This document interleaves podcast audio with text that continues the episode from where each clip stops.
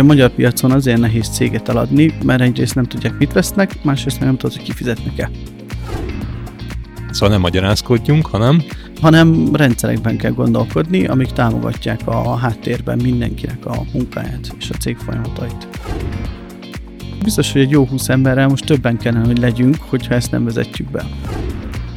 Oké, okay, hogy van egy keretrendszer, amit ismer a szoftver, de azon belül a struktúrát ö, általában a vállalkozónk magának kell végigépíteni, hogy az ő vállalkozása hogy működik.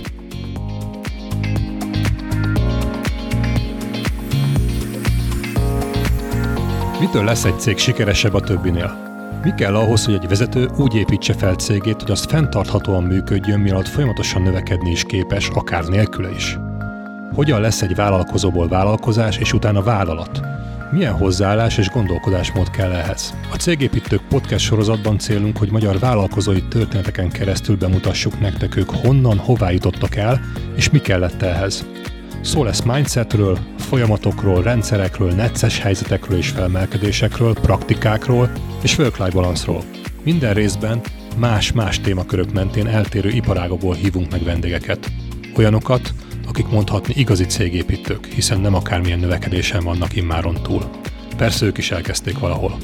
Hogyan jutottak el A-ból B-be, és mi kellett ehhez?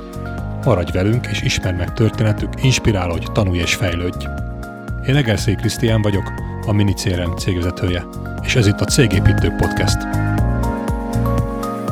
A Cégépítők Podcastet eléred minden platformon. Hallgasd a kedvenceden, és kövessd be a sorozatot. Találkozzunk a következő adások során is.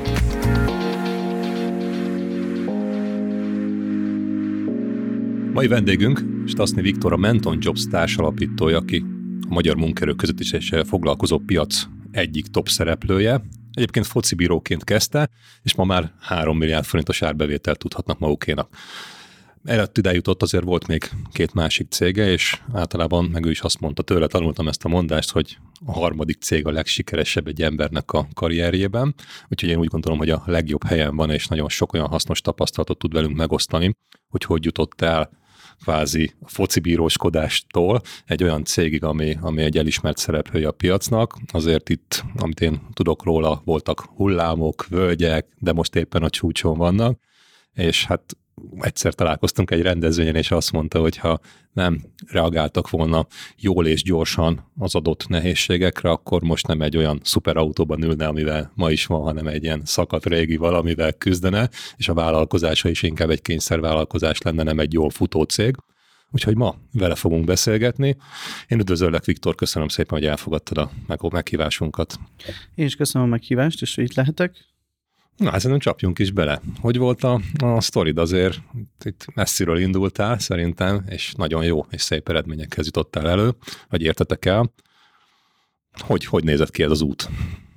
Hát az egész úgy kezdődött, hogy maga a játékvezetés mellett dolgoztam nyáron egy cégnél, és egy csomó folyamatnál azt láttam, hogy ezt lehetne jobban csinálni, vagy lehetne jobb odafigyeléssel szolgáltatást adni a partnereknek, és akkor vágtam bele az első cégembe, ami egy éjszakai sofőrszolgálat cég volt, és hát egész szépen, egész gyorsan felpörgött a téma. Számra meglepő módon elkezdtek kötődni az ügyfelek, pedig én nem egy pesti gyerek vagyok, hanem egy vidéki srác, de ehhez képest nagyon jól megtaláltam a hangot az ügyfelekkel, és kezdtem arra ráérezni, hogy, hogy ezt lehet magadnak építeni, tudatosan továbbvinni, és tényleg a, a jó gondolatot megérzik az ügyfelek is. Lehet, hogy pont az segített, hogy nem pesti srác vagy, nem? Lehet, igen. Ez a gondolkodás van. és mi lett ebből a sofőrszolgálatból? Ebből a sofőrszolgálatból egyre több megbízásunk lett ilyen nappali, vigyed el ezt ide, intézd el helyettünk, és ebből kialakult egy ilyen azonnali futásszolgálatos cég, amit azért egy idő utáni professzionálisabb módra építettünk, hogy azért tényleg úgy is működjön, mint egy jó futárcég. Mögé tettünk sok mindent, szervezés, technikát, és hát nyilván gépparkot is idő után, és ott nagyon-nagyon szép eredményeket értünk el, és egyre nagyobb cégek megbízásait kaptuk meg úgy, hogy nem voltunk igaz igazából szakmából e, érkezettek, csak ott is jót akartunk adni. Az és logikailag kapcsolódott az első céghez ugye a sofőrködés, ez a futárkodás, mondjuk valami, igen, valamilyen kapocs van, és tök jó, hogy eljutottatok ide, és akkor mondod, hogy de igazából most már harmadik cégnél tartunk, hogy az Így első van. kettővel mi lett azon kívül, hogy kötődés, meg a, meg a jó eredmények meg voltak. Igen, hát a kötődést ugye két, két módon lehet elengedni, az egyiket senki nem szereti, de itt egy másikról volt szó. Melyik az, amit senki nem szeret? Hát a csődbe. Ja. Vitelt. Oké, egyetértünk. mert ugye az kudarc, stb. Viszont itt sokkal jobb mód volt, az egyik konkurens vállalkozó megvásárolta ezeket, és az egészben az az érdekes, hogy az első céget is ő vette meg, és a másodiknak is egy részét ő vette meg, és ez szerintem egy ilyen különleges dolog a magyar piacon, hogy Fia, egyrészt akkor jó referenciád volt, mert az első is nála jól működött tovább, Így és van. a következőt is megvette tőle, de szerintem egy jó visszajelzés. Szuper. Igen, igen, mert ugye a magyar piacon azért nehéz céget eladni, mert egyrészt nem tudják, mit vesznek, másrészt meg nem tudod, hogy kifizetnek-e. És ugye itt már volt jó tapasztalat mindkettőre, így, így a második körben is ez jól sikerült. És utána volt egy kis pihenés, és akkor kezdtük el a mostani tulajdonos társammal ezt a jelenlegi céget. Igazából előtte is ugye mind a két cég szolgáltatása nagyon humán központú. Nagyon azon múlik, hogy az embereink mit csinálnak, hogyan csinálnak, és hogy egyáltalán vannak. Van egy váltás, nem? Mert egyik futár, sofőrből munkaerő kölcsönzés, oké, mindenhol emberek vannak, de azért Persze. itt ez hogy jött? Tehát, hogy azért szerintem egy kicsit azért más Így kategória, van. nem? más, más foci, teljesen. Tulajdonostársam értett ehhez szakmailag, én meg szerettem cégét építeni, és ezt a kettőt ötvöztük, és ebből alakultak ki a, a kvázi a mai sikerek. Magyarán akkor itt, ha jól értem, akkor fontos, hogy ketten vagytok, és Így összeraktátok, hogy ki miben jó, tulajdonostársad szakmát hozott, te meg a cégépítés menedzsmentet hoztad, és akkor ebből a kettőből jött az ötlet, hogy akkor legyen egy Menton Jobs nevű cég, ami, ami elindult valahogy, hogy volt annak az egésznek az eleje. Mert azt, hogy a vége, meg hol jutott el, arról már tudunk, meg itt, itt pedzegettem, hogy azért több milliárd forint, az egy nagyon szép eredmény, de azért szerintem sok cég van ezen a piacon, azért nem olyan egyszerű ott elindulni, megmaradni, növekedni, nem? Nem, ráadásul ugye ez egy, itt van egy belépő küszöb, és azt kellett az elején megugrani, ez volt nagyon nehéz. Egyrészt finanszírozás igényes maga ez a tevékenység, másrészt meg a partnereknek a bizalmát elnyerni, hogy tőlünk kérnek embert, hogy mi tudunk nekik embert adni. Ez is egy összetett feladat. És igazából az egészt hát, arra tudjuk alapozni, hogy mi 17 elején indultunk igazán ezzel a szolgáltatással, és akkor már elég jó modern rendszereket tudtunk alkalmazni, ami által a cégünk egy gyorsító pályán volt mindig is, azáltal, hogy a működésünket ezek nagyon jól összefogták. A legelső pillanatban egy pénzügyi támogató szoftvert alkalmaztunk. Mhm. Még egy pillanat, szoftverek előtt mondtad, hogy elindultatok, uh-huh. és, és mik voltak azok a szintek, ahogy, hogy mert ugye jött, hogy igen, persze legyen rendszer, meg szaktudás, meg, meg ötlet, ez megvan. Hogyan és milyen szinteket ugrottatok meg, mert azért a nullától a három milliárdig azért úgy gondolom, hogy azért voltak voltak, lépések. voltak komoly lépések, igen. Ezeket fel tudjuk így vázolni? 17-ben indultatok uh-huh. Igen, forint 17-ben árbevétellel. uh, igazából egy Mosomagyavári irodával indultunk, jó pár kolléga dolgozott ott, majd nagyon-nagyon lassan elindult mellette egy budapesti iroda, és akkor uh, 18-ban bővültünk egy győri irodával, és szépen lassan így bővült fölfelé a kölcsönzeti és a saját belsős állományunk is. Ha, ha szinteket kéne meghúzni, akkor a irodák száma az megvan, tehát hogy Igen, évente igen. növekedett szinte, de nem tudom, létszám, uh-huh. árbevétel, kölcsönzött munkaerő létszáma, gondolom ezek azok a főmérőszámok, Igen, amik ott igen, az vannak. Vagy életünkben- ügyfélszám, nem tudom, mik, amik nálatok vannak. Az életünkben a leges legfontosabb elsődleges cél az volt, hogy egy 300 kölcsönzötet elérjünk. Ezt évekig mondtuk magunknak, hogy rengeteg helyen használtuk ezt, hogy a 300-at elérjük, és De nem azért, mert mint a spártában.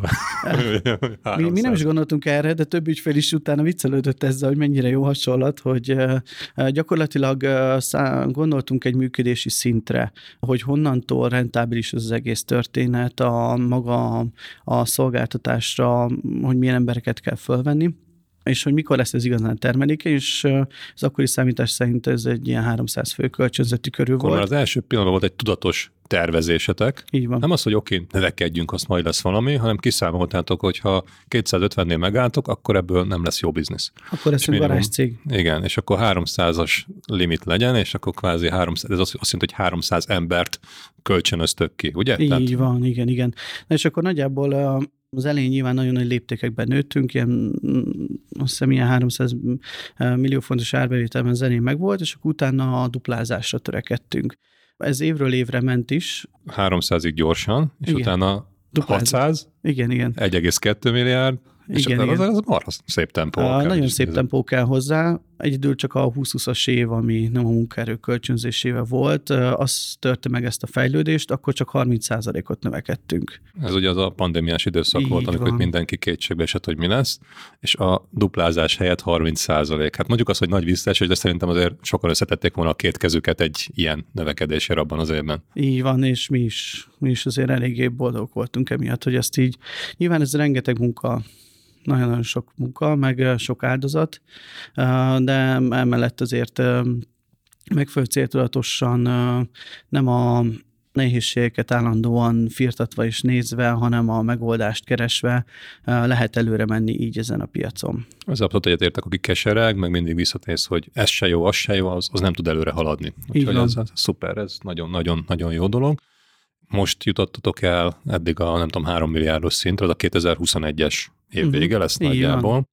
És gondolom a tempó az, az hasonló lesz a jövőre nézve is, tehát nem fogtok megállni vagy, vagy lassítani. Hát uh, horribilis a tempó, tehát hogy most uh, decemberre pihenést terveztünk, és ehhez képest olyan hajtás van, hogy ide is elég jutottam el, de tényleg. Jobb az, ha, ha van mivel foglalkozni, mint ha nem lenne teendő. Az meg, hogy ezt most jó el vagy szeretek csinálni, azt meg szerintem elég arra rád nézni, hogy igen, élvezed azt, amiben vagytok. És ha megnézzük az, hogy mik voltak azok a, nem tudom én, kulcs technikák, mozzanatok, amik ezt a növekedést segítettek. Biztos voltak, nem tudom én, szervezeti dolgok, menedzsment praktikák, vagy mik azok, amik nektek hozzájárultak ahhoz, hogy tényleg a nulláról így évek alatt azért három milliárdos forgalom szinte nagyon sokan uh-huh. örülnének neki. Az első gondolat az, hogy a megrendelést meg kell oldani, meg kell szervezni a partner felé. A második pontja pedig az volt, amikor már a magyar munkaerőpiacon nem tudtunk embereket fölvenni, mert csak ígérték, hogy jönnek, jönnek, de aztán végül senki nem jött. Ha valaki jött, az sem olyan minőségű munkatársá vált, mint amiatt a megbízóink elvártak. Így egyszer csak el kell döntenünk, hogy új piac felé kell nézni, már mint a, nem a cég tevékenység részéről, hanem honnan hozunk ennyi embert, és akkor léptünk az ukrán piacra. És uh-huh. akkor mhm. nem tudtunk más tenni, mint az egyik legfőbb vezetőnk és a társammal beültünk egy autóba, és elmentünk Romániába, és körbenéztünk, és ezt többször megtettük, rengeteg toborzási tájékoztatót tartottunk, és a végén összeállt, hogy akkor honnan, hogyan tudunk hozni munkaerőt. Akkor jól értem, ugye mondtad, de egyszerűen fogalmazta, és ezt baromira csípem benned, hogy hát jó meg kell csinálni a munkát, jó meg kell szervezni. Igen. És szerintem azért ez így nagyon sok minden van e mögött. A Rengeteg másik, minden. A másik pedig az, hogy jó minőségű szolgáltatást kell végezni, de hát én azt mondom, ez, ez a tipikus az, hogy minden cégnek így kéne működnie. Most itt, a, mielőtt az ukrán vonalat elkezdenénk egy kicsit kifejteni, ezt a jól szolgáltatsz, jól megszervezett szolgáltatásáról egy kicsit tudsz még így beszélni, ez pontosan mit akar, mert, mert persze mindenki jól csinálja, meg úgy gondolja, hogy jól csinálja azt, amit csinál, aztán közben a vevők nem mindig így gondolják. Uh-huh. Nálatok ez, ez, ez mi, mit jelent ez, hogy jól megszervezve működünk? Onnan indulunk ki, hogy a vevőt türelmesen meghallgatjuk, hogy mit szeretne. Szerintem uh-huh. ez a legnehezebb része. Próbáljuk az ő helyzetébe beleélni magunkat, és elképzelni az ő székébe, mi a legfontosabb neki. És utána pedig szakmailag átgondoljuk, hogy ezt hogy tudjuk megadni a részére. Igazából így tök érdekes, hogy nagyon-nagyon sokáig nem volt a cégnek honlapja mert így nem volt egy konkrét dolog, hogy most mindenkinek ugyanazt a becsomagolt terméket akarjuk eladni, hanem nyilván a főszolgáltatási irány meg volt, viszont elmentük az ügyfélhez, meghallgattuk, hogy ő mit és hogyan szeretne, és akkor azt adtuk neki, ahogyan ő szeretné. Nem azt, hogy nekünk volt egy kialakult, bedobozolt valamink, és akkor ezt megveszed, vagy sem, hanem gyakorlatilag hozzáalakultunk. Viszont ez működésben azért komoly feladatot ad a csapatnak a mai napig, hogy ezzel a szemlélettel szolgáljuk ki az ügyfeleket, mert nyilván így rengeteg szertágazó feladat van, és nehéz tipizálni a folyamatokat, bár ezen eléggé igyekszünk, hogy azért mégiscsak legyen meg mindennek az alapja. Hmm, és akkor ez, ez volt gondolom az kezdetektől az a mentalitás a fejetekben, és ez kellett ahhoz, hogy megugorjátok az első lépcsőt, az első szintet? Ez enélkül nem ment volna. Aha. És ez, ami, ha nézzük, ez a praktika, vagy, vagy, vagy, vagy ötlet, vagy tip, ez segített ahhoz, hogy a nulláról mondjuk eljussatok, nem tudom én, a 300 milliós, 600 milliós szintig?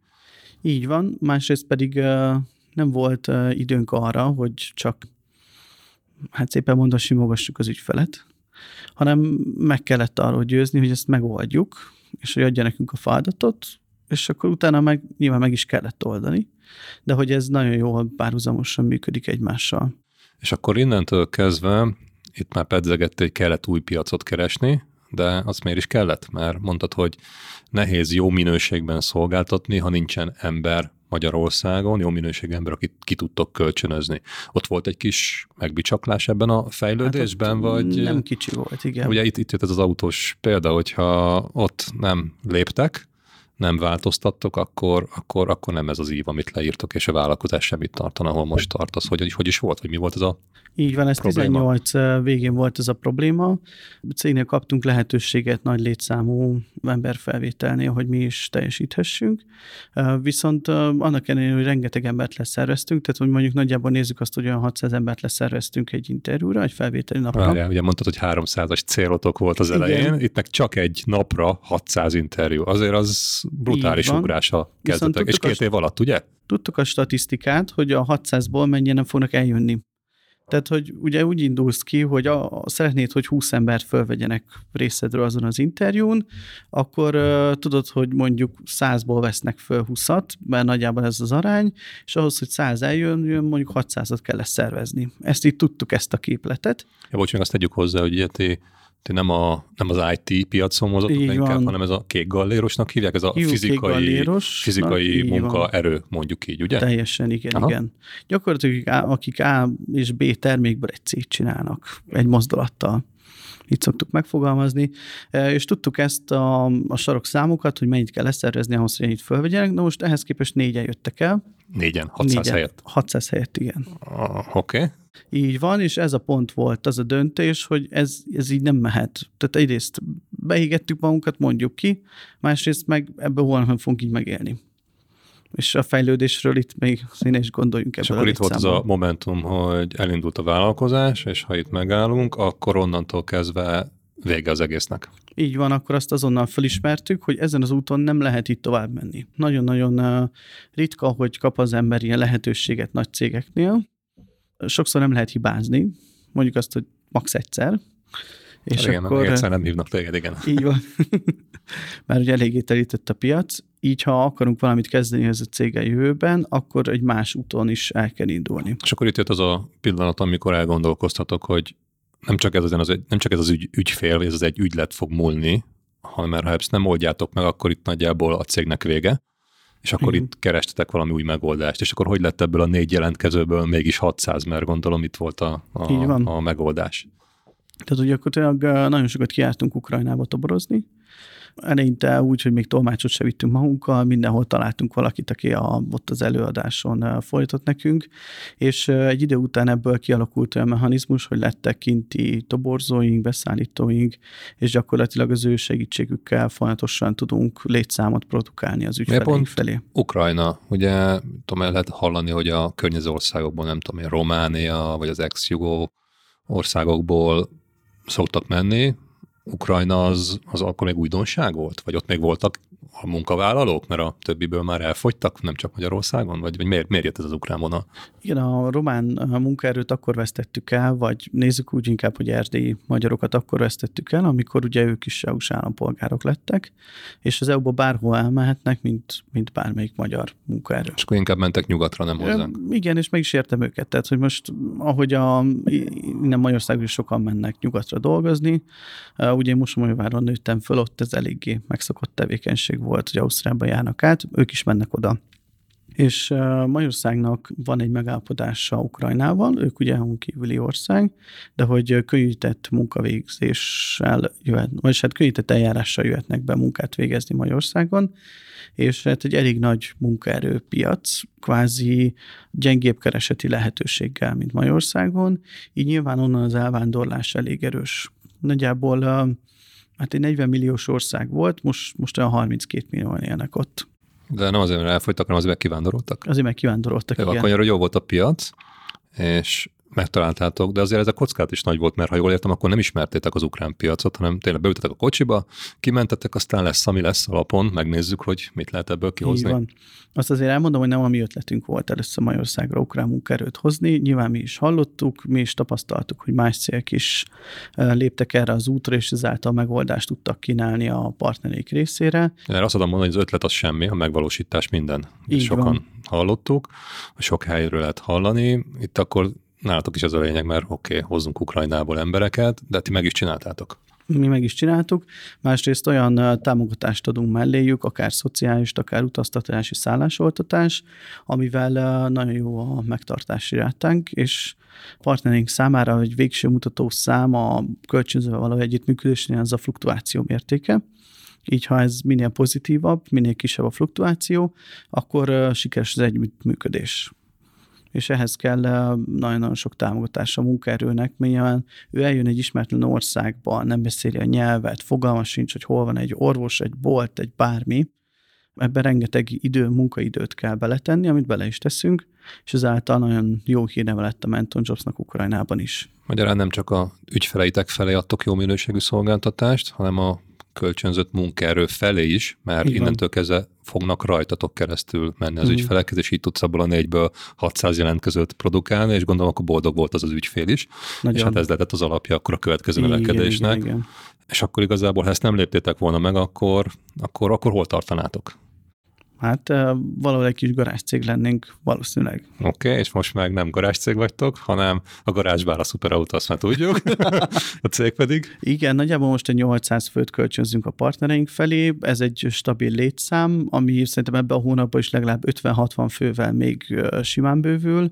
Van 62 belsős kollégánk, ami számomra egy durva érzés, hogy ennyi, ennyi saját kis... És ezt ketten indultatok 2017-ben, és igen. Négy év alatt kettőről 62-re ment igen, a létszám. Azért igen, az de sem, például semmi. a covidos időkben akkor nagyon meg kellett húznunk a nadrágszíjat, akkor nagyjából egy 20 fő belső létszámra csökkentünk vissza.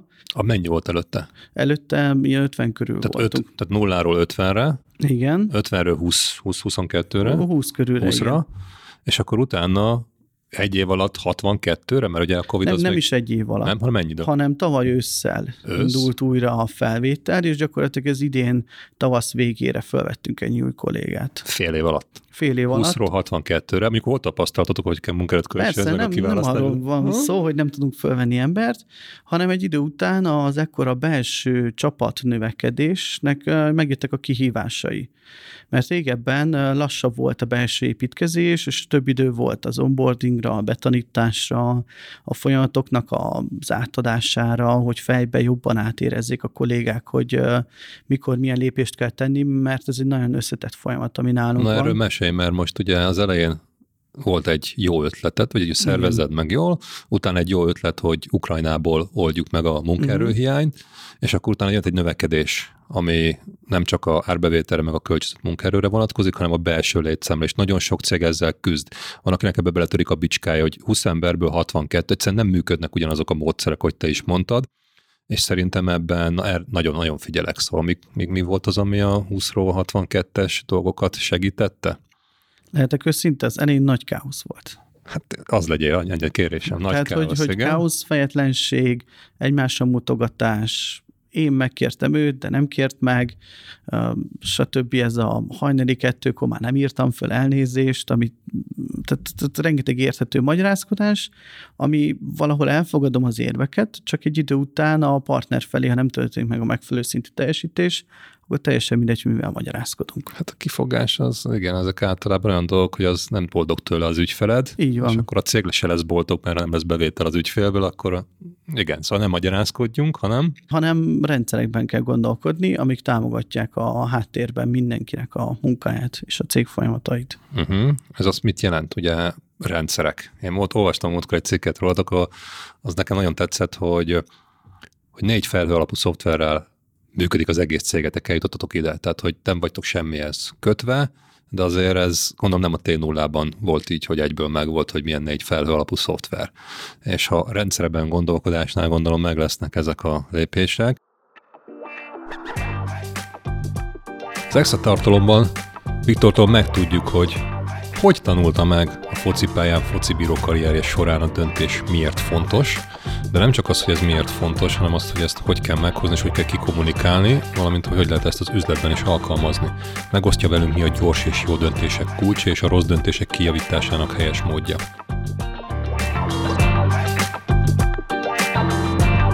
Ugye a legelső egy vállalkozó életében, hogy eldöntse, hogy vállalkozni fog, vagy sem. Logikus. Logikus, de hogy ugye sokan ezt is csak dédelgetik ezt a gondolatot. A vállalkozói létben is az van, hogy ott nyilván van jogod halogatni, nem dönteni, nem választani, csak az ebből adódó felelősség is a tied. Eldöntöttük, hogy akkor ez a szoftver minden olyan funkciónak megfelel, ami nekünk kell, és akkor onnantól viszont mindenki eljön át, beletesszük a fejlesztéseket is, és akkor használja szépen mindenki. Először szoftvert választasz, vagy folyamatot, tervezel, írsz le. Hogy volt ez nálatok? Vagy, hogy ez... Hát uh, is is. Van, ami tudatos volt, például a cég indulásnak a pillanatától használunk egy szoftvert, ami a számlázást és a pénzügyek kezelését támogatja. Ezt már nagyon fontosnak tartottuk mindketten, ráadásul 17 elején erre már számtalan megoldás létezett felhő alapon, hogy az első pillanattól lássuk azt, hogy hogy áll a cég, nagyon nagy cashflow igény van, soha nem lepődtünk meg azon, hogy most akkor ennyi áfát kell befizetni, ami szerintem egy ennyire növekvő vállalkozás életében azért vannak meglepő számok, hogy egyik hónapról a másikra hova jutunk áfa fizetésben is. Ez egy örömteli pillanat szerintem, mert azt jelenti, hogy van bevételed. Természetesen Aha. igen, csak uh, mi azért tudatosak voltunk, hogy ne a könyvelőtől 20-án délőtt értesüljünk erről. Ja, hogy délután be kéne fizetni egy, nem tudom én, több 10 millió forintot akár. Igen. Aha. Tehát, hogy ezt ne onnan tudjuk, hanem mondjuk másokkal előrébb 99% pontossággal tudjuk. Szóval akkor az első rendszer, egy pénzügyi rendszer, tervezhetőség, hogy ne legyenek meglepetések, cash, ugye Cash sok pénzt kell mutat, kifizetned, van. nem biztos, lehet, hogy hamarabb kell kifizetned a béreket, mint hogy Mhm. megkapnád az ügyféltől ugye a, Ez mindig a így van. pénzt, és ezért, ezért nagyon-nagyon nagy pénzigényes a te műfajod. Így Aha. igaz.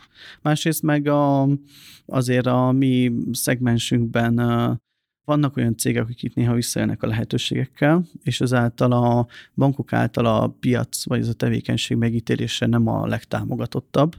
Így nagyjából bank részéről kicsi támogatás van, így saját cashflow-ból kell épülni a cég Tehát akkor azzal is foglalkoznod kell, hogy hiába csinálod te jól a saját bizniszedet, Így van. a te iparágadon más, mit tudom én, rossz, mondjuk így, hogy nem tisztességes módszerekkel Igen. élő cég miatt rossz az egész szakma megítélése, ezért te nem fogsz jó feltételekkel könnyen hitelt kapni, mert manapság azt lehet, hogy ingyen pénz van mindenhol, uh-huh.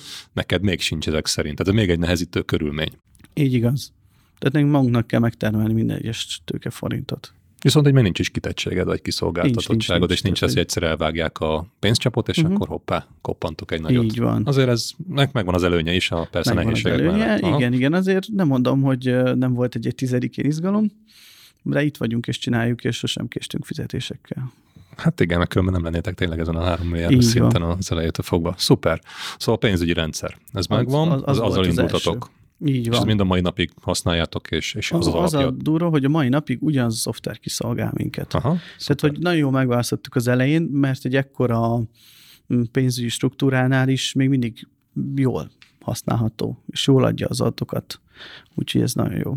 Oké, okay. pénzügyi szoftver. Nagyszerű. van. És utána? A következő szint, ami hát a kis életünkben egy nagyon nagy dolog volt, amikor jöttek a GDPR-os bevezetések minden téren, és hát nyilván egy munkaerő kölcsönzés cég írdatlan mennyiségű személyes adatot kezel.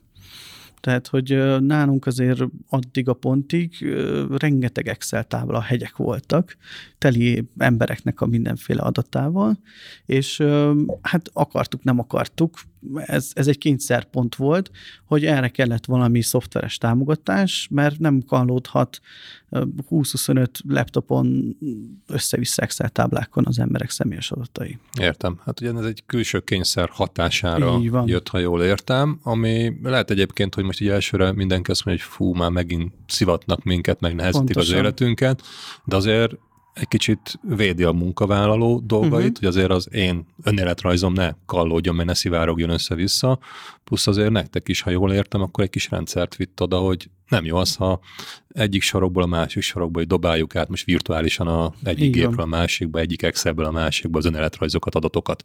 Úgyhogy szerintem sokan húzták a szájukat, ezek szerint ti is, Mi is, de? De szerencsére a piacon már volt uh, erre megfelelő szoftver, és akkor gyakorlatilag attól a pillanattól erre is van egy támogatásunk, hogy a jelöltek kezelését, adatait, személyes dolgokat, a GDPR megfelelő nyilatkoztatást ez a rendszer feldolgozza, másrészt meg akkor találkoztam én először olyannal, hogy a jelentkező csak beküldi a zönetrajzát, és egy másodperc alatt a rendszer ebből egy adatlapot készít, és nem egy kollégánk öt percig kell gépelgetni az adatokat ide-oda, hanem ez már meggyorsítja a kollégák munkáját.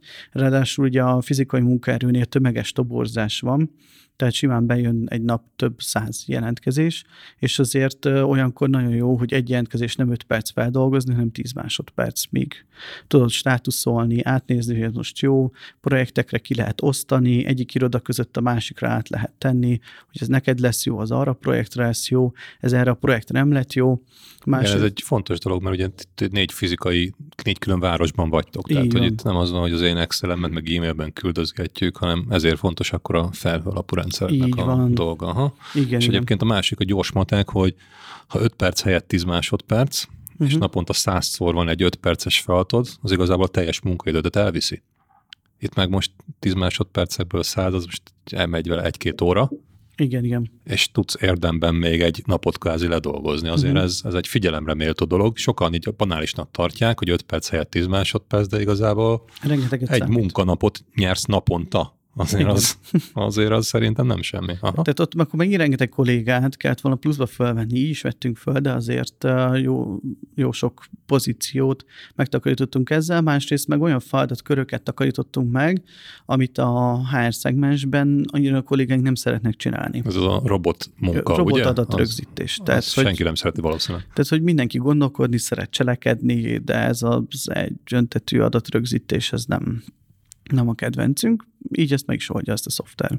Szuper, akkor van egy pénzügyi rendszer, van egy GDPR-os HR rendszer, Igen. és utána És, van még? Mi az, ami kellett? Mert igazából, ha jól értem, ez a két alaprendszer, az egyik az, hogy pénzügyileg stabilan működjön Igen. a cég, vagy infrastruktúrája működjön, a másik meg az a, olyan szakrendszer, amiben kvázi a porték, a terméket van belerakva, mert most nektek az ember a, a terméketek, őket menedzseli meg, meg osztályozza, meg kategorizálja, meg, meg ilyenek.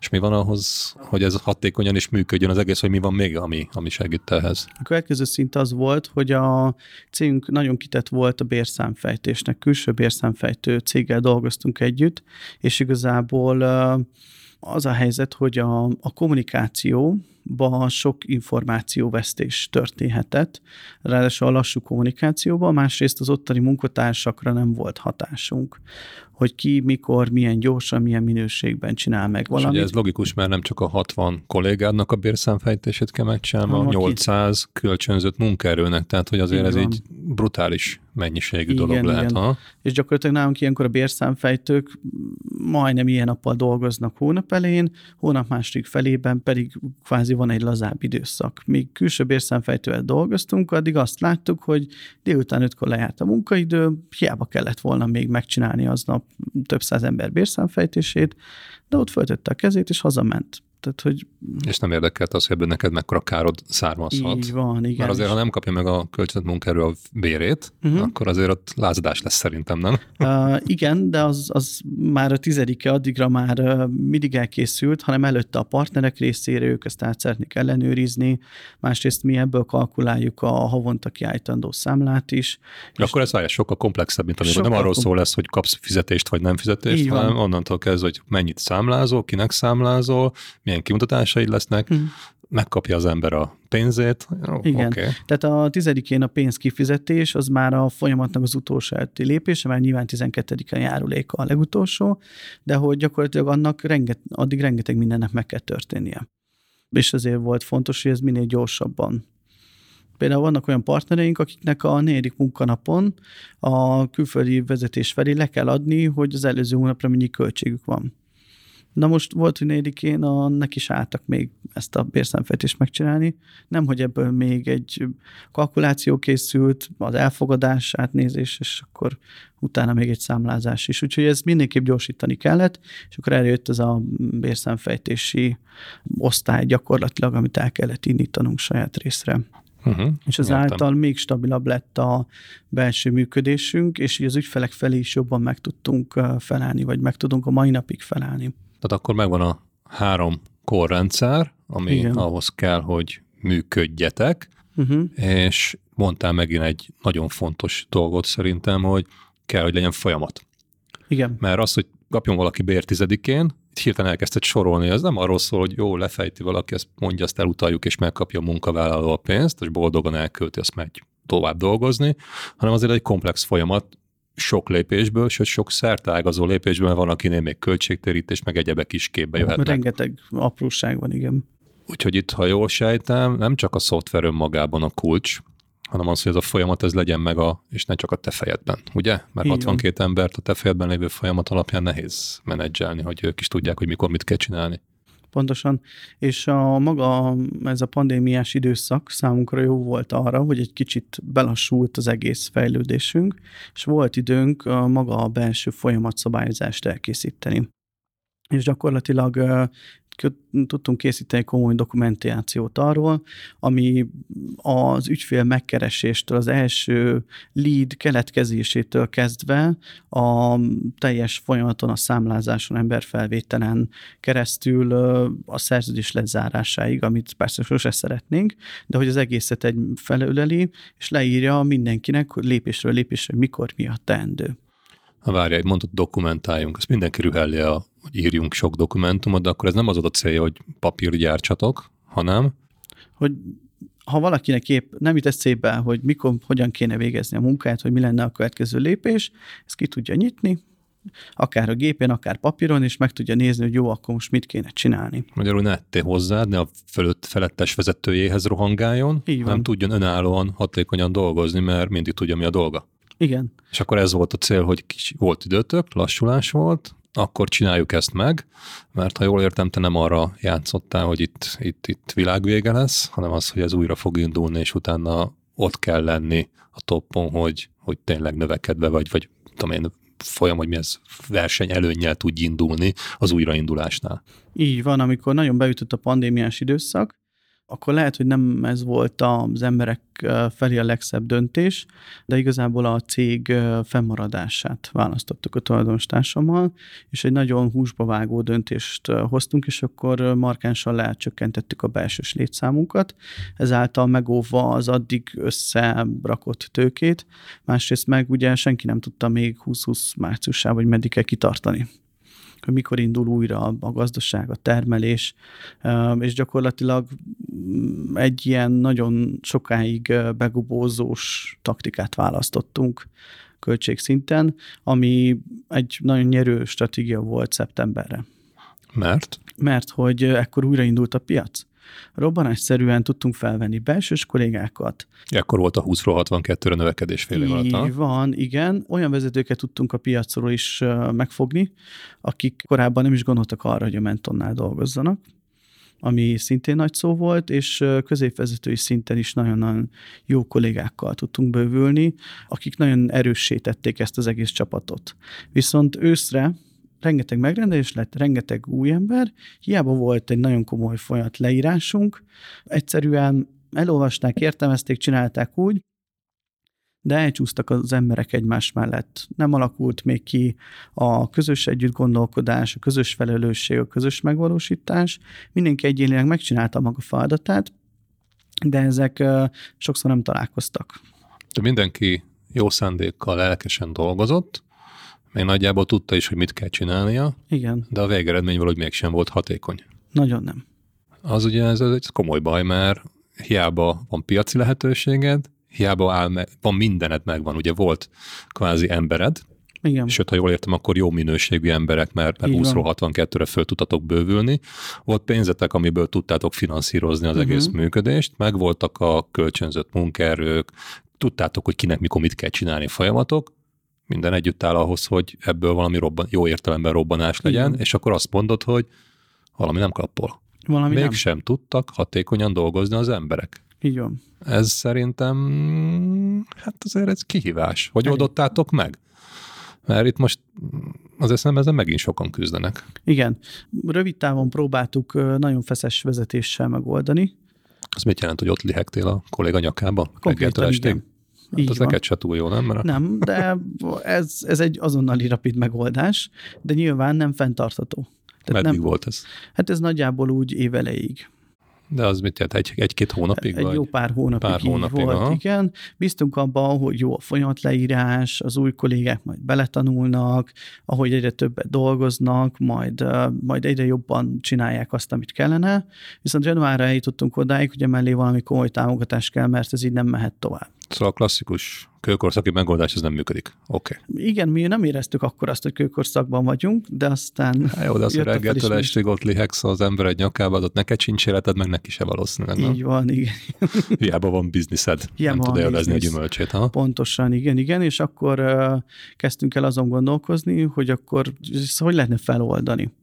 És uh, előtte is használtunk egy elérhető CRM rendszert, amiben csak az ügyfeleket tároltuk. Szerződéseket, ajánlatokat, elérhetőségeket, tehát ami csak a klasszikus CRM folyamat, viszont nagyon éreztük azt, hogy ezt valahogy bővíteni kellene egy olyanra, amibe az egész feladatrendszert át lehet vinni. Rajtam akkor volt egy rendszeretek, ami kevésnek bizonyult. Tehát volt egy CRM rendszer, benne voltak az adatok, de mégsem volt hatékony a működés, ugye? Így van, mert addig e-mailezgettünk, messenger üzenet, Viber üzenet, amit épp az ember talált. Össze-vissza, és akkor a feladatok, infók, az mit tudom én, 22 különféle helyen volt, és azt én Igen. képbe kerüljek, akkor végig kellett nézni a telefonomat, az e-mailemet, az Excel táblákat, naptár, papírokat, hú, oké, okay.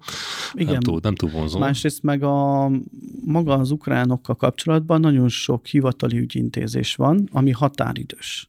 És ott nem tartjuk be a határidőt, akkor gyakorlatilag nem mennek végig a folyamatok, újra kell kezdeni, mert megint rengeteg munka, és egy idő után meg kiutasítják az embert az országból. Hát akkor meg a jó híreteknek vége Ukrajnában, Egy- és nem jönnek egyrészt a kollégák dolgozni. Másrészt meg akkor nem termel az ember sem. Tehát, hogy a partner felé is leégetjük magunkat, a munkavállaló felé is, és így, így muszáj volt ezt sokkal feszesebben venni. És itt jön be az, hogy mindenképp a feladatnak a határidők beosztása is egy olyan dolog volt, amit meg kellett oldani, hogy ez jól legyen vezetve. Jó, magyarán azt mondod, hogy nem csak egy CRM rendszer volt a megoldás, hanem abból tovább kellett lépni, és Igen. a feladat projektek, feladatok kezelése, projektmenedzsmentet is meg kellett oldani egy rendszerrel, ami után mindenki tudja, mi a dolga, ugye? Pontosan, És nincsenek elfelejtett meg, meg, meg magyarázkodások, meg kifogások, hogy akkor miért nem csináltuk meg. Aha. Igen, másrészt meg rengeteg dokumentációt kell készíteni, amiben nagyon pontosan kell adatokat felvezetni, és éreztük, hogy ez is probléma, hogy nagyon sokszor ezt manuálisan.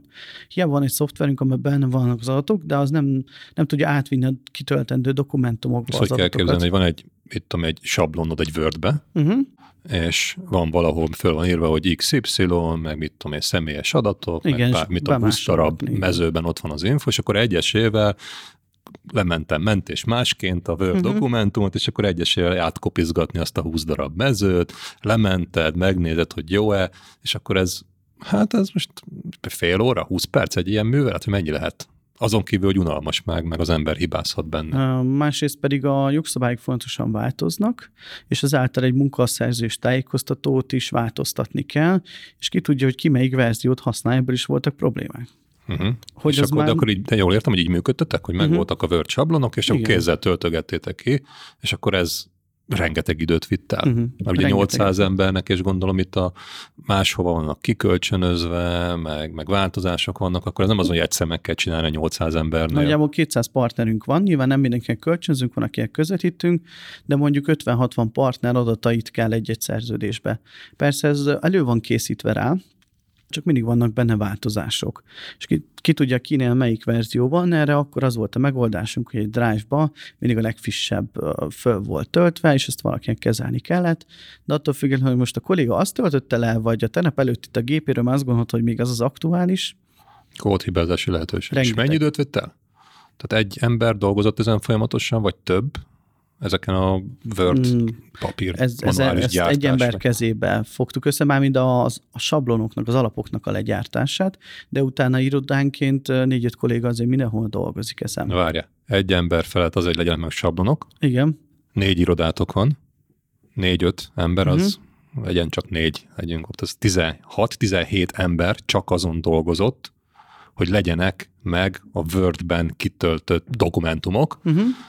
És ez szerintem egy ilyen nagyon-nagyon-nagyon-nagyon nehéz munka, mert ilyen monotonitást tűrő kell, Na és akkor ezt hogy lehet megoldani? Mert ez szerintem rohadt sok idő, meg pénz egyébként az embereknek a költségű, ezt csinálják. Nagyon. És akkor itt megtaláltunk erre egy megoldást, hogy gyakorlatilag valamilyen olyan ilyen ügyviteli rendszert kell uh, alkalmaznunk, amiben ezek mind, tehát hogy be lehet tenni őket egyszerűen, és uh, csinálja a folyamatokat, figyelmeztet a folyamatokra, lehet tendőket kiírni, és uh, hát azért ez nagy küzdelem. Ha jól értem, akkor itt valami rendszerbe vezetetek, ami legenerálja ezeket automatikusan, vagy hogy nem kell az embernek ilyen 20 perceket nyomkodni, meg másolgatni a Word dokumentumba. Plusz még benne van az is, hogy szól, hogy mikor kell ezt csinálni, mert nem csak az, hogy mikor kell ezt csinálni, hanem mikor kell ezt majd valakinek elküldeni, legyen az munka, mi ez a kölcsönzött munkaerővel kell valamit foglalkozni hivatalnak, vagy az te ügyfeledne. Magyarul vezérli a kollégáidnak a céged életét ez a szoftver. Nyilván nem innen indultunk ki első lépésbe a szoftverrel kapcsolatban, ennél ez jóval egyszerű folyamatokat is kellett berakni uh-huh. ebbe. Brutális mennyiségű pénzt meg lehet akkor spórolni, ha nagyon, jól értem. Nagyon, ráadásul egy tartózkodási ügyintézés folyata nagyjából 30 lépcsőből áll, és ha egyet kihagynak, akkor az nem jó, vagy elfelejtik annak a határidejét, az sem jó, és például ezen is nagyon szépen végig lehet vezetni. Hát az, hogy kapjon egy papírt egy, egy ember, akit kvázi eladtok, vagy bérbeadtok, uh-huh. az 30 darab lépés, és ha egyet elhibálsz, akkor így visszazavarnak a rajtvonalra, azt újra Pontosan. induljon. Így van. Apám, nem semmi. Nem és semmi. ezt is ez a folyamat is bele van építve ebbe a rendszerbe? mértékig bele lehetett építeni a rendszerbe, és tényleg odaig eljutottunk, hogy komoly dokumentációkat, indulva egy kvázi egy munkaszerződéstől, de komolyabb dokumentációkat is kitölt, és, és végig lehet benne vinni a teljes folyamatot. Ez az brutális, és leragadtam még, bocs, mindig ennél a 16 embernek a munk, megspóroltat kvázi a munka bérét, meg idejét, nem azt mondom, hogy kirúgod őket, nem, nem tudnak értelmes igen. dolgot csinálni, az nagyságrendileg az mennyi? Tehát 16 embernek a bérköltsége havonta? Nyilván nem teljes főállásba csak ezt gyártották, de markáns összeg. De az mit, a mennyi? Markáns. 5 millió, 10 millió? Azért nagyságrendileg ez az nagyságrendileg, de biztos, hogy egy jó 20 emberrel most többen kellene, hogy legyünk, hogyha ezt nem vezetjük be. 20 emberrel, tehát az, az havonta 10 milliós nagyságrend biztos van Simán, céges. igen, igen, igen. És akkor ezt most meg is spóroltad úgyhogy közben Igen. hatékonyabb, és az emberek is szeretik a munkáját. Az, az, az egyre jobban érdekel, hogy mi lesz az a megoldás, és akkor a másik, hogy ez a szoftver, amit mondtál, hogy ide el lehet vele jutni. Hát ez szerintem baromi sokat ér, viszont mondtad, hogy a alapfolyamatokat is bele kellett rakni, tehát hogy nem az ott egyből a, a piramis csúcsát oldottad meg, hanem az alapfolyamatokat is összeraktad, hogy átláthatóvá váljon a, mondtad, hogy egy csomó folyamatot le volt dokumentálva. Így van. És akkor azokat beleraktátok egy szoftverbe, ami segít abban, hogy vezérli lényegében a kollégáidat, hogy nem kell a feletteshez rohangálni, hogy most mit kell csinálni, mert megmondja nekik ez a szoftver, hogy most mi a dolgot hogy még eredményesebb, még hatékonyabb legyen. Ezt jól értem? Igen. És milyen folyamatokat raktatok bele? Tudsz egy-két példát mondani? Mert Igen, gyakorlatilag mindig az értékesítéstől indítjuk, hogy maga az ügyfélnek hogy keressük meg, honnan jött, milyen ajánlatot kapott, milyen szerződést, ez mikor lett kiküldve, nyilván ebből válik megbízóvá, azt például már az összes kolléga látja, hogy milyen megállapodás van vele, mik a teendők. Utána van egy, nekünk például egy ügyfélszolgálati részünk, ahol az összes kikölcsönzött ember fel van vezetve, és a velük kapcsolatos összes eddigi információt látják a kollégák.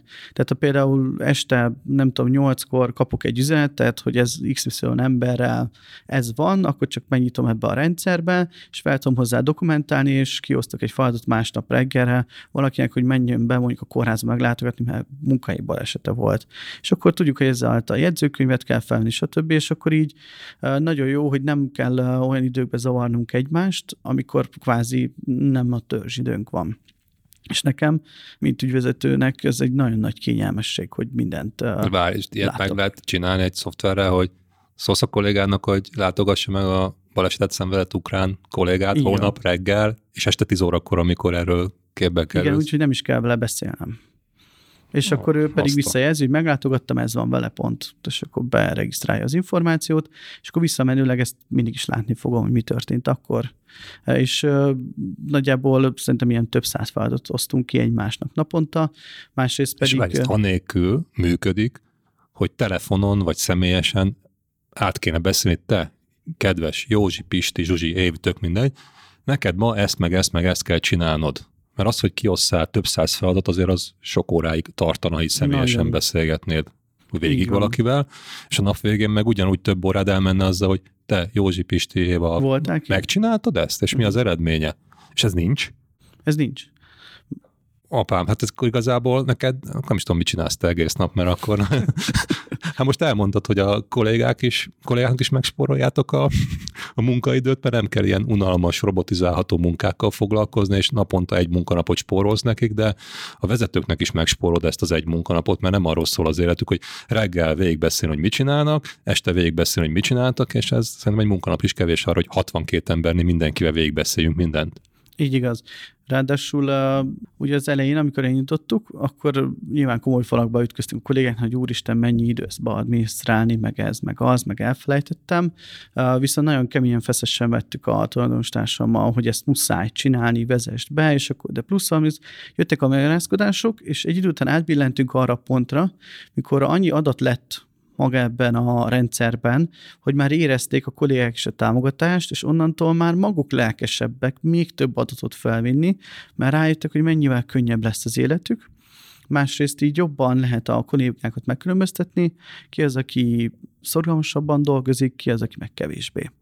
Ez akár ilyen premizálást is jelent, hogy aki jól dolgozik, akkor ő a első, nem tudom, a listán, és akkor jobb jutatásokon fog részesülni, vagy, vagy kap jutalmat, vagy bónuszt. Például megdicsérjük. Megdicséritek. Oké. Okay. Az is egy fontos dolog, de akár ezt tovább is lehet vinni. Szuper, és mondtad azt, hogy azért az elején itt volt ágálás egy kicsit a rendszer ellen, hogy jó, izé, kifogások, magyarázkodás, amit ha jól értem, azokat így egy húszárvágással kezeltétek, hogy nem, nincs magyarázkodás. Igen. És ez meddig tartott? Mert ha jól értem, ezt a rendszert elkezdtétek bevezetni. Uh-huh. Mennyi idő alatt jutott oda, hogy a kollégák is eljutnak arra a felismerésre, hú, hát ez nekem jó? Én ebből hát, pluszt veszek Szerintem ki. egy 5-6 hónap legalább volt. Tehát 5-6 hónapig tartott, viszont mostantól kezdve meg örömmel használják. Így van. Mekkora kihívás egy ilyen rendszer bevezetni egyébként? Hát erős elhatározás kell hozzá. Jó, de az mindenkinek van szerintem. Oké, én akarom. Aztán utána, vagy nincs? vagy csak fejben van meg, de utána Fej, fejben van fejben meg. megvan, de gyakorlatban nem csinálják? Így van, igen, igen. Nyilván én mindig hiszem azt, hogy föntről kell indítani magát a dolgot, Egyébként nagyon nagy feladat, egyrészt a belső folyamatokat jól kell ismerni, másrészt rá kell szállni az időt az elején. Tehát, hogy szerintem uh, nekünk azért egy um, 4-5 hetes munkánk benne van abban, hogy ez az egész folyamatrendszer így fölépült benne. De nyilván nálunk nagyon szertágazó, most is folyamatosan fejlesztjük a, a bent lévő uh, sablonokat, teendőrendszereket, viszont annyira utána sok idő megtakarítást, sok megtakarítást hoz, hogy az, amit beletettünk az elején, azt nem is számoljuk, hogy mikor térült meg, mert szerintem már szinte azonnal. Várj, akkor van egy szoftver, nagyjából egy hónap alatt vezettétek, ugye? Azt mondtad 4-5 hét, ugye? Jól értettem? Inkább azt mondom, hogy többször kis időt kell rászállni. Az mit jelent? Többször egy nap, egy hét? Hát inkább ilyen fél napokat. Tehát többször, tehát fél napok, az többször nem fél sok, napok, ha? így van, igen, igen. Tehát azt, hogy maga, hogy oké, okay, hogy van egy keretrendszer, amit ismer a szoftver, de azon belül a struktúrát általában a vállalkozónk magának kell végépíteni, hogy az ő vállalkozása hogy működik, mert szerintem ezt egy rendszer nem tudja pontosan megadni, ha csak nem az ő kimondott folyamataira készült, de hogy, hogy tényleg fejbe végig kell gondolni, hogy mik, mik a folyamatok. Nem csak leírva, hanem hogy ezeket hogy kell végig szűrni, akár határidőkre, teendőkre, és akkor uh, utána ezeket pedig be kell paraméterezni a rendszerbe. És akkor ez többször fél nap, és utána tudom, fél éven belül viszont már oda jutottatok el vele, hogy itt már szeretik a kollégák használni, és ha elvennéd tőlük, akkor valószínűleg mennének tüntetni, hogy kérjük vissza. Pontosan. Szuper, milyen jó hasonlatokat találunk itt ki. És hát igazából akkor akkor ez egy, nem egy olyan vállalhatatlan dolog, ha jól értem, mert viszonylag gyorsan be lett vezetve. Ha jól értem, akkor a 20-ról 62 létszámbővülést máshogy nem tudtátok volna megcsinálni. Nem. És, és havonta ilyen 10 milliós nagyságrendet spórolsz az ilyen utálatos munkavégzésnek a költségén, hogy ez működjön. És enélkül azt mondod, hogy nem tudnátok azt, amit a legelején mondtál, ami kell a jó bizniszhez, hogy jól szervezve, jó minőségű szolgáltatást az ügyfél megelégedésére nyújtani. Így van. Most elárulod, mi ez a rendszer, mert most már kíváncsi vagyok, hogy mivel lehet ezt megoldani? Mi a mini CRM-et választottuk. Azt, az szuper. És ezzel minden, amit most beszéltél, azt meg lehetett oldani? Igen. Hát zseniális, ez egy nagyon jó visszajelzés volt, hogy beszéltél róla, egyszerűen öröm volt nézni, hogy nem is gondoltam volna, hogy ennyi mindent így a gyakorlatban meg lehet oldani kvázi egy, egy CRM rendszerre, bár mondjuk azt tudjuk, hogy ennél jóval több a, a mini CRM. Szuper. És hova tovább? Mert, mert úgy gondolom, hogy nem állít meg a cégeteknek a növekedésének bővülése. Nem, hát nyilván létszámra rohamosan növekszünk. Most azt érezzük, hogy, hogy gyakorlatilag folyamatos visszaellenőrzés, ami nagyon fontos. Gyakran nézegetjük a kollégák e-mailezéseit, és átbeszéljük velük, hogy ezt amúgy hogy lehetett volna ebbe a rendszerbe felvezetni, és a feladatokat kiosztani, vagy átnézni ezzel kapcsolatban. Úgyhogy ez egy folyamatos támogatást igényen, azt látjuk. Várj, akkor jól értem, hogy az elején mondtál egy olyat, hogy a hatékonyság volt, meg minden rendelkezésre állt ahhoz, Igen. hogy tudjatok valami jót alkotni és növekedni, csak a hatékonysággal volt probléma. És a rendszer vezetése megoldotta a hatékonyságot, sőt, most már azon dolgoztok, hogy hogy lesztek még hatékonyabbak, a kollégáid még hatékonyabbak, magyarán innentől kezdve a rendszer az folyamatosan szorzókat dob a céged eredményességére? Mm, rá így is. Persze ezzel foglalkoznod kell, de úgy érzem, hogy ez egy örömteli dolog. Nem az, hogy jól, mert megint utálom a rendszerbe. Nem. Mindenki szereti nálatok, mert látjátok az eredményét. Konkrétan számszerűsíthető eredményeket. Így van, meg uh, mi tulajdonosok is nyugodtan megyünk haza, hogy a feladatok el vannak végezve. Annak hogy nem hívtam fel 60 embert. Hát igen, mert akkor valószínűleg nem ilyen kisimolt lenne az ábrázatot, igen. hanem akkor beleőrültél volna, és semmire nem lenne időt, ha 60 ember folyamatosan kéne manuálisan irányítgatnod. Igen, meg ezáltal jobban meg tudok bízni a kollégáimban is, mert nem kell feltételeznem, hogy elkészült, nem készült, hanem meg lehet nézni, hogy elkészült a feladat, elkészült. Akkor megvan a bizalom. És a bizalom egy fontos dolog minden téren, nem csak a, a ügyfélszerzésben, hanem az, hogy házon belül is jól működnek a dolgok, és és innentől kezdve kiderül, itt nincs nálatok susmus. Itt nincs, itt nem lehet. Itt, itt, itt transzparensen működik minden, ha valami probléma van, azonnal kiderül, tudod javítani, ha valaki meg folyamatosan visszajön ezzel, akkor az meg gondolom, hogy konkrét, objektíven tud meg eldönteni, hogy mi lesz annak az embernek a sorsa. Hm, teljesen. Nagyszerű. És még mi az, amit terveztek fejleszteni? Kontroll megvan, folyamatok megvannak, valami új, új ország nincsen kilátásban, mondtad, de, hogy, de. hogy Ukrajnába kimentetek így rócsózni annó. Igen, jövőre lehetőség nyílik hasonlóan könnyített eljárással hozni Ázsiából is munkaerőt több országból, és ezt is szeretnénk meglépni így az év eleje során, és hát ez újabb kihívások elé állít minket. Teljesen más kulturális közeg, gondolom. A totálisan más. Hogyha autót le kell cserélni repülőre, ugye? megvan, megvan a egy cél. Hát, vagy kiegészíteni. Igen, nyilván látunk erre megfelelő példákat, és hogy kell csinálni. Szóval igazából megint új piacra kell menni, megint újdonságokat kell megélni. Mai nap még nem látom, hogy ezzel kapcsolatos milyen fejlesztésekre lesz szükség, de reménykedem, hogy a mostani, most használt rendszerekbe ezt be lehet ugyanúgy integrálni majd, és ezekkel ezt lehet kezelni.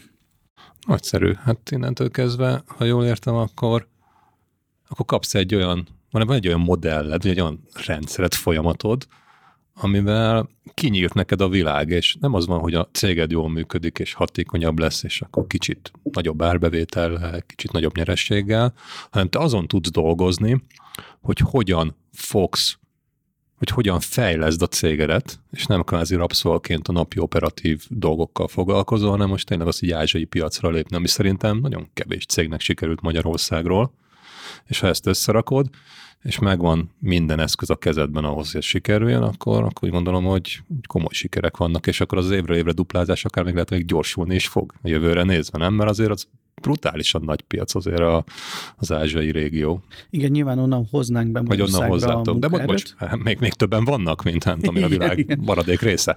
Így hát van. Akkor az kifogyhatatlan erőforrásot halmazotok lesz. Igen, azért nem gondoljuk azt, hogy minden évben innentől fogunk duplázódni. Lehet, hogy ezt egy kicsit majd visszafogjuk, bár eddig sosem fogtuk vissza magunkat, csak azért meg is kell élni ezt a szintű növekedést uh-huh. belülről, hogy azért oké, okay, most másfélről három milliárd lett idén, de hogy, hogy azért háromról hatra, az... az szebb kihívás lesz, de úgy igen. gondolom, hogy amit elmondtál, igazából minden adott ahhoz. Adott, igen. Hogy meglépjétek, és, ne, és ez a szép ebben az egészben, amit, amit fölépítettetek, hogy nem most kell azon gondolkozni, hogy a háromból hogy lesz hat, és ahhoz mi kell, hanem igazából minden rendelkezésetekre áll, és az a kérdés, hogy hogy skálázzátok ezt az egészet fel. Az ötlet megvan, a referenciád is megvan, mert csináljátok ezt, úgyhogy innentől kezdve úgy gondolom rajtatok a világ szeme. Így van, tehát a rendszerekbe korlátot nem érzünk, hanem gyakorlatilag nekünk kell eldönteni, hogy meddig növekszünk. Hát szerintem ez egy, ez egy örömteli dolog, amikor a, és ez, talán ez az igazi vállalkozói szabadság, nem? Hogy te tudsz döntést hozni. És nem az a lényeg, hogy most mennyi bevételtek, vagy mennyi pénzt kerestek, mert az is anyagi függetlenséget tud okozni, de igazából nem vagy a vállalkozásodnak úgy a rabszolgája, hogy bele vagy kényszerítve a napi operatív dolgokba, hanem te tudod eldönteni, hogy növek, mennyit akartok növekedni, hogy Igen. dupláztok, lehet, hogy még háromszorozás is lesz belőle, ki tudja, és, és hát szerintem sokan irigylik ezt, amit, amit így eljutatok, és szerintem méltó példát tudtok mutatni a magyar KKV-knak. Én nagyon szépen köszönöm, hogy ezt megosztottad velem. Nagyon tanulságos volt, és én bízom benne, hogy a magyar KKV közösségnek tényleg sok olyan tippet adtál, ami ahhoz kell, hogy hogy lehet kiemelkedni abból az átlagos működésből, és hogy lehet egy nagyszerű céget jó folyamatokkal, jó rendszerekkel, és hát brutálisan szép eredményeket hozva felépíteni úgy, hogy nektek sem mindig volt minden egyszerű, és voltak hullámok, meg, meg, meg völgyek, meg most, most meg vannak magasságok is, Igen. és ez a legszebb az egész, hogy meg tudjátok emberileg is élni. Tehát nem arról van szó, hogy beleőrültél, és akkor hajtott, hajtod, azt egyszer csak a koporsóba fölnyílik a szemed, hogy hoppá, miért csináltad ezt, hanem lehetőséged van ebből jó dolgokat összehozni. Hát gratulálok még egyszer, és, és köszönöm szépen, hogy, hogy itt voltál velünk. Még annyit hadosszak meg, hogy ha már itt a kkv volt szó, Igen? hogy uh, idén szembesültünk először azzal az élménnyel, amikor így, így a banki kapcsolattartunk így között, hogy amúgy mi már nem vagyunk KKV-k. Igen? És akkor így ülsz, Hoppá. és akkor így gondolkozol, és eszembe jut a jogszabály, hogy ja tényleg, csak hogy ezt a küszöbb átlépést így... így ja, mert az alkalmazotti létszám, ugye? Az, van, ez igen, a két, nem 250 fő, fő, igen. És akkor mik vagytok most a KKV? Nagy vállalat. Na, hát gratulálok. Akkor Köszönöm. a mai epizódunkban azt hallgathattuk meg, hogy Viktor, aki focibíróként kezdte, és több kisebb céget felépített, és a harmadik cég, ami azt mondta, hogy az lesz a legjobb, általában ennyit tapasztalt kell, az, az eljutott oda, hogy egy kis vállalatból, bejárva itt azt az utat, hogy milyen metódusok, technikák kellenek, és milyen szoftveres támogatással lehet ezt hatékonyan megcsinálni, kisvállalatból, vagy KKV-ből nagyvállalattá vált, és ezt egy olyan szereplő mondta, aki egyébként a, a, az iparágatokra nem szokott hitelt adni, ugye? Egy banki szereplő azt mondta, hogy gratulálunk ahhoz, hogy nagyvállalattá váltatok. Hát én szerintem ez egy példaértékű dolog, amit összeraktatok. Kívánom, hogy nagy vállalatban nem tudom, hol lehet még fejlődni, de ugye a mentek Ázsiába, akkor majd valami multi vállalat lesz a következő szint. Úgyhogy én azt kívánom, hogy sokan tudjanak még jobb példát venni rólatok, mert, mert ilyen szép eredményekkel kevesen rendelkeznek. Jó, és köszönöm a lehetőséget. Köszönjük szépen. Viktorral egy nagyon értékes beszélgetésben megtudtuk, hogy hogy lesz valaki foci bíróból nagyvállalati cégvezető, és hogy végigmentünk így az életútján az első két cégétől kezdve futárszolgálat, sofőrszolgálat eljutottunk oda, hogy hogy lehet jól egy harmadik céget megalapítani, ami munkerő kölcsönzéssel foglalkozik, ami egy kemény piac egyébként, és őnek is voltak hullámvölgyeik. Komoly döntéseket kellett hozni, hogy hogyan indulnak, hogyan növekednek, hogyan próbálnak majd olyan váratlan helyzetekre alkalmazkodni, amik elfogy Magyarországon a munkaerő, és megtudtuk, hogy a szervezettség, ez egyik alapvető dolog, a másik pedig az, hogy döntsünk gyorsan. Megtudjuk, hogy hogyan lehet rendszerekkel, felhalapú rendszerekkel menedzselni egy céget már a kezetektől fogva, és hogy jutnak el oda, amikor már egy jól meghatározott folyamat szerint egy szoftver támogatja azt, hogy hogy lesz hatékonyabb a cég működése, ami szerintem egyik legfontosabb dolog. És Viktor elérte azt, hogy ne a cégében kelljen kvázi rabszolgaként dolgozni a napi operatív tűzoltással, hanem a cége fejlesztésén tud folyamatosan dolgozni. És innentől kezdve azt mondom, hogy egy olyan örömteli beszélgetés volt a mai, ami példamutató tud lenni szerintem az összes magyar KKV céget számára. Következő adásunk vendége Szerepi Zsolt, tárgyalás specialista. Hallgass bele! A telekomos tárgyások során rájöttem arra, hogy mi mindent nem tudok. Voltak jó értékesítők is, tehát ezzel sem volt probléma. A probléma az mindössze azzal volt, hogy nem rendszerben dolgoztak. Mindenki erő alapon akar tárgyalni, pedig nem. Az erő az a legkevésbé fontos, csere alapon kell a dolgot nézni, és ez hiányzik. Köszönjük, hogy velünk voltál. Kövesd a cégépítőket, amit megtalálsz kedvenc podcast platformodon. Hallgassd a sorozatot, értékeld, bízom benne a ötcsillagra, oszd meg másokkal, és találkozzunk a következő adások során is. Ne hagyd ki az extra tartalom értékes információit sem. Tanulj és inspirálódj, legyél jobb minden nappal. Én Egerszegi Krisztián vagyok, és ez itt a Cégépítő Podcast.